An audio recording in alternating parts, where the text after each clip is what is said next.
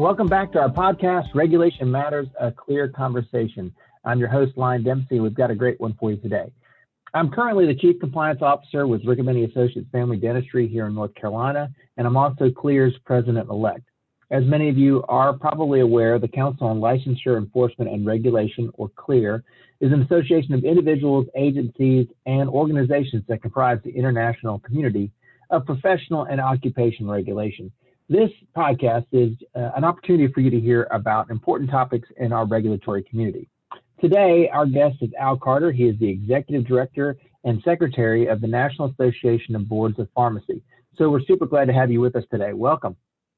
Thank you, Ryan. I'm excited to be here. Well, we're certainly glad to speak with you. And also, let me thank our listeners for joining us today. On today's podcast, we're talking about a report from the NABP, uh, the National Association of Boards of Pharmacy. That they had a work group um, to consider extending waivers that were issued during the pandemic. Now, before we do a deep dive into that, um, for our listeners who may not be pharmacy regulators, can you give maybe a quick introduction to the NABP? Sure. Uh, National Associations of Boards of Pharmacy is a nonprofit organization. We were founded in 1904. Um, and our and our true focus is support and working with our members, which are state boards of pharmacy, to protect public health. So our members consist of the 50 United States boards of pharmacy, uh, as well as the boards of pharmacy in the District of Columbia, Guam, Puerto Rico, and the Virgin Islands. And we have association membership with the 10 Canadian provinces and the Bahamas. And, and really our focus is on, uh, you know, efforts to increase prescription drug safety through examinations for uh, licensure for pharmacists, um, as well as verification services and uh, various degree of pharmacy accreditations. That's excellent. Well, thank you for that. That's I think that's very helpful for our listeners. Um, so, for you know, kind of to set the stage, if you would, for our conversation today, can you give me some background of this work group and its specific charge that maybe um, the the board of directors have given it? This work group was really uh, a focus on um, looking at current provisions due to COVID 19 and what should be made permanent based off these provisions uh, moving forward in the future. And so the work group was charged with three items. It was one to review all the provisions that were waived by boards of pharmacy during COVID.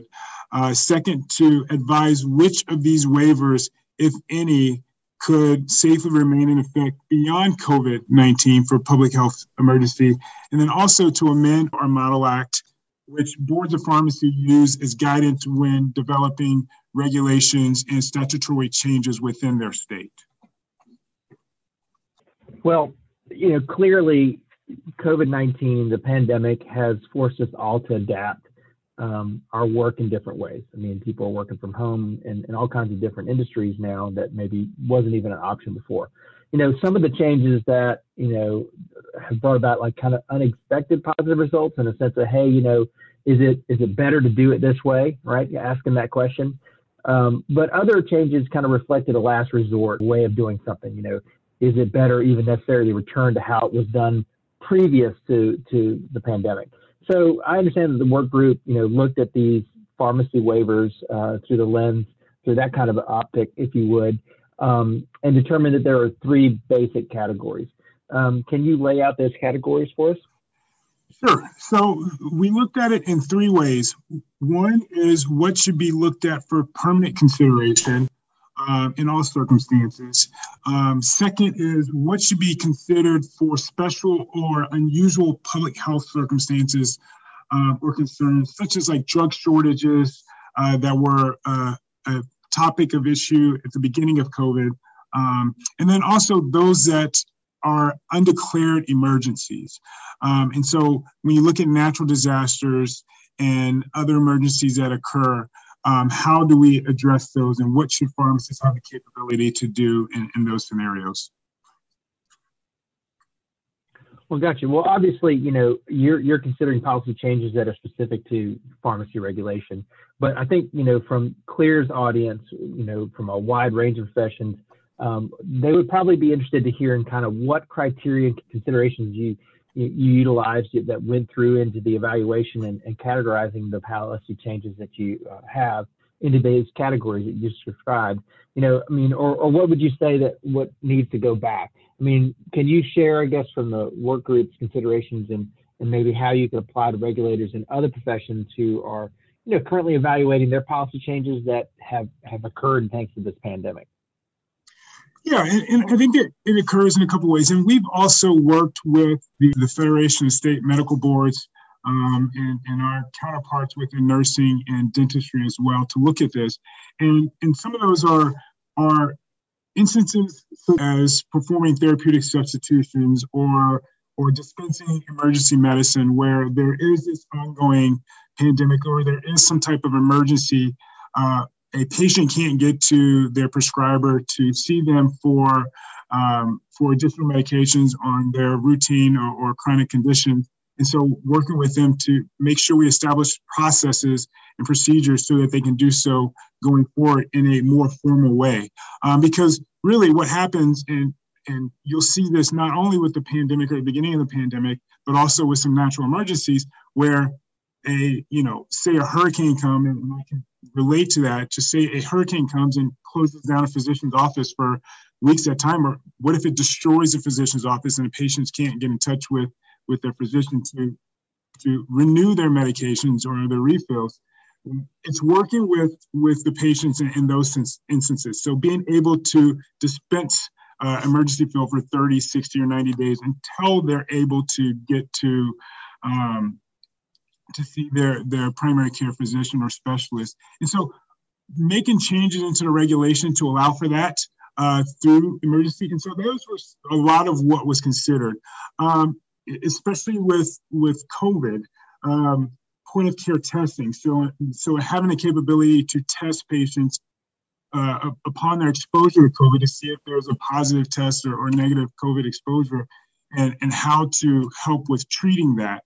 Um, in, in many situations uh, over the last two years, patients haven't had the capability to get to a prescriber. In, in, many ways, we've been working with of the prescribers or physicians to say, go to your pharmacy, go where, where they have this capability to do so. So looking at those types of tests where we can continue to offer that service, whether it needs to be permanent or whether it should be something that's done during emergency or, you know, as an undeclared uh, emergency as has been seen in, in many instances over the last two years. So those were were kind of the basis for for how they how the task force looked at it and and and moving forward with making recommendations.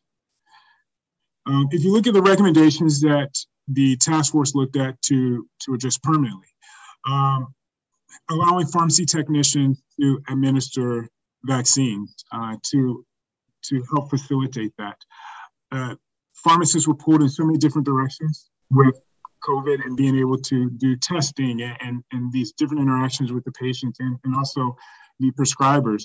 We needed to have a way to allow um, additional support and additional assistance when you're in a weakened uh, environment because of the, the different exposures, the, the, different burnout issues that we're all dealing with as healthcare professionals. And so that was one where it's like technicians can administer vaccinations, and it's it was seen before COVID, but not on a very large scale. But now you've seen a lot of states move towards a permanent extension of allowing pharmacy technicians to do so. Others, as I mentioned earlier, is is on a temporary or emergency basis. But that's some of the things that this task force was looking at. Well, that's a great example. You know, um, in particular, we we dealt with that in in North Carolina as well. We we did. The governor gave there's some extended rights on being able to give vaccines, and, and dentists were one of those. So obviously, I work in the in the field of dentistry now, and you know we were one of the only dentists uh, in the state and one of only a few in the country that were actually able to offer that to the patients to be able to do it. Now, as an EMT, I could do it, but we didn't have a doctor that I worked directly under, so I had to do all the paperwork. I didn't actually get to give the shot. I actually had to use um, a dentist, um, but that same impact can be felt, you know, across the board. So I guess going back to maybe uh, what you guys have worked on, um, would you like to maybe highlight a few of the specific policy changes that the work group recommended in maybe each of the categories? Sure. So um, there's a couple. Uh, first, looking at uh, remote uh, practice and having the capability to do prescription processing and verification remotely, um, and the use of more telepharmacy, digital health, um, and the lacks of requiring in-person consultation. So one of the things that the the the task force agreed to was that we have to have more of a digital presence and have a little bit more digital flexibility. And so they removed a lot of the requirements on the in-state practice to be able to do certain responsibilities that a pharmacist can do remotely. Um, looking at therapeutic substitutions and discharge medications is another that we made a recommendation. So they agreed that pharmacists should be allowed to perform therapeutic substitutions within a same uh, FDA drug class in instances um, unless it was prohibited by the prescriber. Um, so that's another one. I, I, mentioned the allowance of technicians to administer vaccines and, and making re- recommendations to push that forward. Um, and then the other is electronic prescribing. I think that was a big focus of, um, of electronic prescribing and agreed that under emergency declarations, paper prescriptions should be allowed to be used if not restricted by applicable federal um, because and that's one of the things that we saw a lot of is you know prescribers couldn't get into their offices um, or or were working remotely and you know where there's where there weren't requirements that that prescription had to be sent in using an e-prescription system the capability to fax it in or, or use another me- method of prescribing and getting that information to the pharmacist to dispense medications to the patient was something that was looked at. Excellent. Well, um, what are your next steps for the work group? Um, you know, you know, based on after what everything they've done, what are you guys' next steps? Yeah, so what we're what we're doing now is we've made changes to our model act um, that have been reviewed and accepted by our board, and and now we will be sending, or we have been sending and communicating that these changes to all of our member boards of pharmacy and working with them, providing them with uh, with language to help them and assist them in rewriting their statutes and regulations within their states. And so it's been that's probably been the biggest focus that we've had in communicating all of that to uh, our membership on a regular basis. Well, thanks, Al. I think this has been a, a great uh, conversation. So uh, thank you for speaking with us today.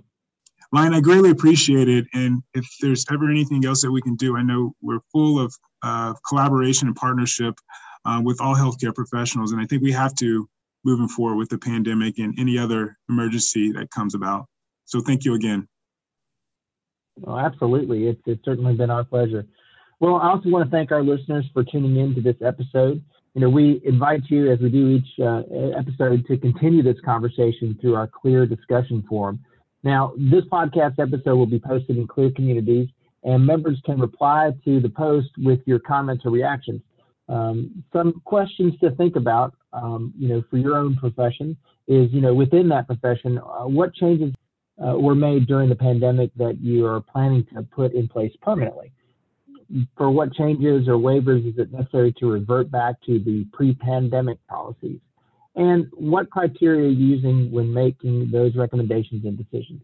So we'd love to hear more about this from our community. Um, so please utilize Clear Communities to, to get, keep this discussion moving. We'll be back with another episode of Regulation Matters, a clear conversation very soon. Um, if you are new to the Clear podcast, please subscribe to us. You can find us on Podbean or any of your favorite podcast services. If you've enjoyed this podcast episode, please leave a rating or comment in the app. Those reviews and comments help us to improve our ranking and make it easier for new listeners to find us. Feel free also to visit our website at www.clearhq.org for additional resources as well as a calendar of upcoming online programs and events. Finally, I'd like to thank our CLEAR staff, specifically Stephanie Thompson. She is our content coordinator and editor for this program. Once again, I'm Ryan Dempsey, and I look forward to speaking to you again very soon.